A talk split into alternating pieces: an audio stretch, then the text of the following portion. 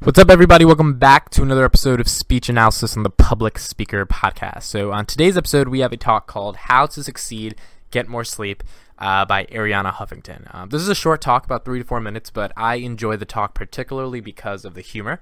Um, it was given at an event in which the audience were primarily women, so Arianna was playing to that audience's demographic and trying to make jokes and humor that is particularly contextualized towards that audience, um, which I think added a lot more depth to that speech. Um, key takeaways from this is mainly just the ability to make humor situations out of sort of complex um, scenarios, but condense them down and simplify them to be a lot more easier to understand, uh, and just having fun. I think this talk was uh, in an event that people were eating dinner, people were laughing, people were probably drinking, so it was really just a, a good speech at a special occasion that um, added a level of entertainment uh, in terms of its value towards the audience.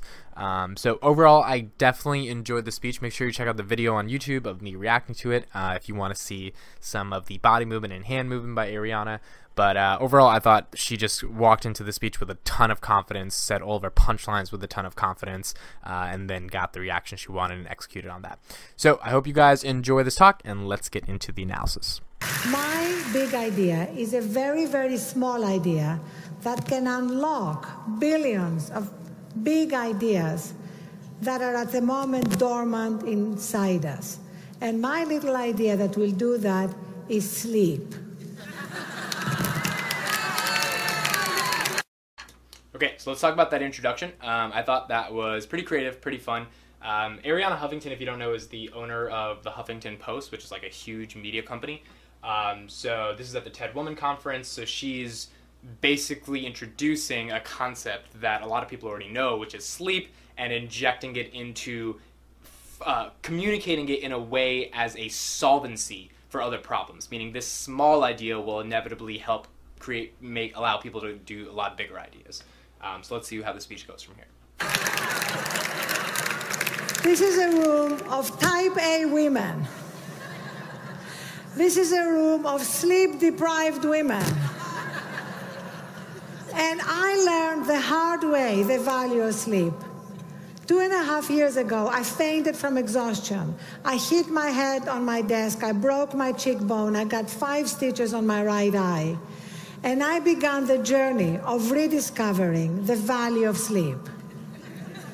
And in the course of that, I studied, I met with medical doctors, scientists, and I'm here to tell you that the way to a more productive, more inspired, more joyful life is getting enough sleep.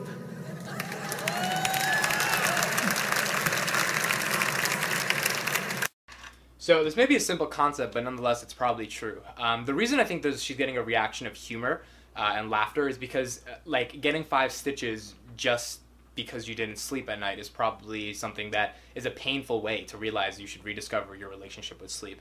Um, so the laughter and the humor is coming from the fact that there is something so extreme happening off not doing something so simple, which is a good dichotomy and it's creating a good reaction as well. And we women are going to lead the way in this new revolution, this new feminist issue. We are literally going to sleep our way to the top, literally.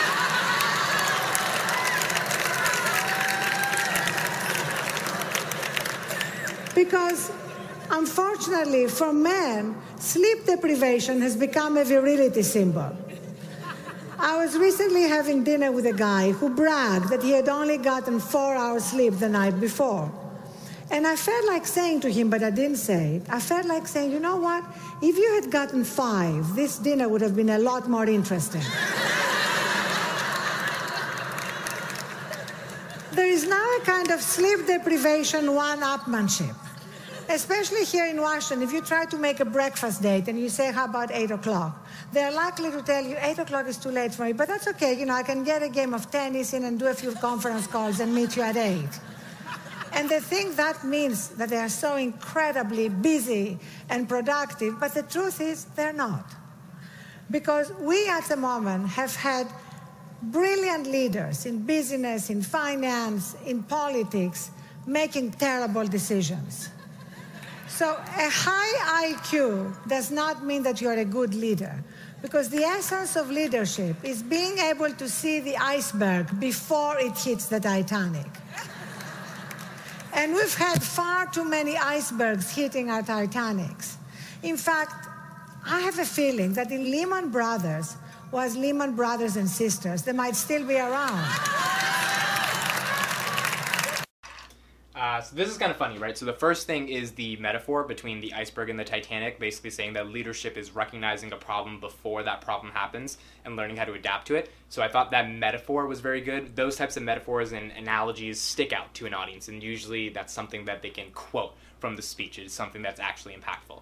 Um, the second thing is just the sort of play on gender, right? Which is that men, when they usually run a company, or men are known to do like a lot of awful things. So when they run a company, of course, uh, Lehman Brothers uh, was going out of business in the financial recession during the 2010 time. But if it was brothers and sisters, if they had more women, maybe it wouldn't have happened, right? Maybe there would have been a better way for uh, the company to, to, to, to stay alive, I guess. Um, so nonetheless, this is a good moment of knowing your audience, right? Your audience is a room of majority women because it's the TED Women Conference.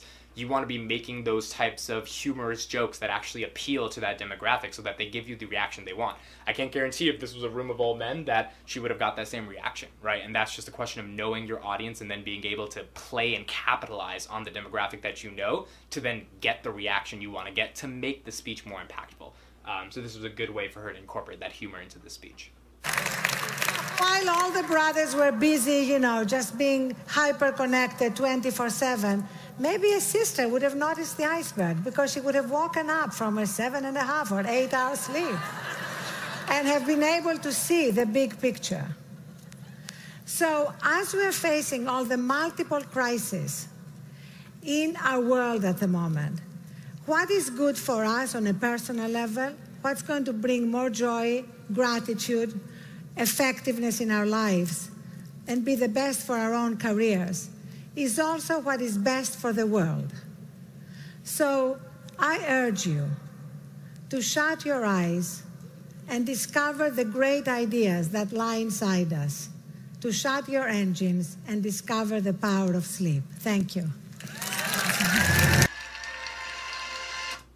Okay, so this was How to Succeed in Getting More Sleep by Arianna Huffington. Um, I like this speech. I think it did a really good job understanding the audience, did a really good job connecting metaphors and analogies to what she was talking about, and it had a simple purpose, right? Get more sleep, but that simplification of the purpose was connected to a larger argument about being a workaholic and being productive 24/7 is counterproductive. Not only because it's ruining your health, but because that's not the way humans are supposed to be, right? Humans are supposed to have time off to rest, to just enjoy their own company, which is the process of sleep, and then be able to be productive. Which means she's not necessarily criticizing productivity, she's criticizing the fact that we as a society tend to be hyper productive in order to brag about it and end up ruining our own lives in terms of our health and our relationships. Um, so, very simple message, larger purpose. So, I thought it was really good. Enjoyed the speech, enjoyed the humor. I liked it. Leave your thoughts and comments below. Leave a speech you'd like me to review in the next video. And yeah, thank you guys for watching this episode of Speech Analysis. I'll see you on the next episode. Bye.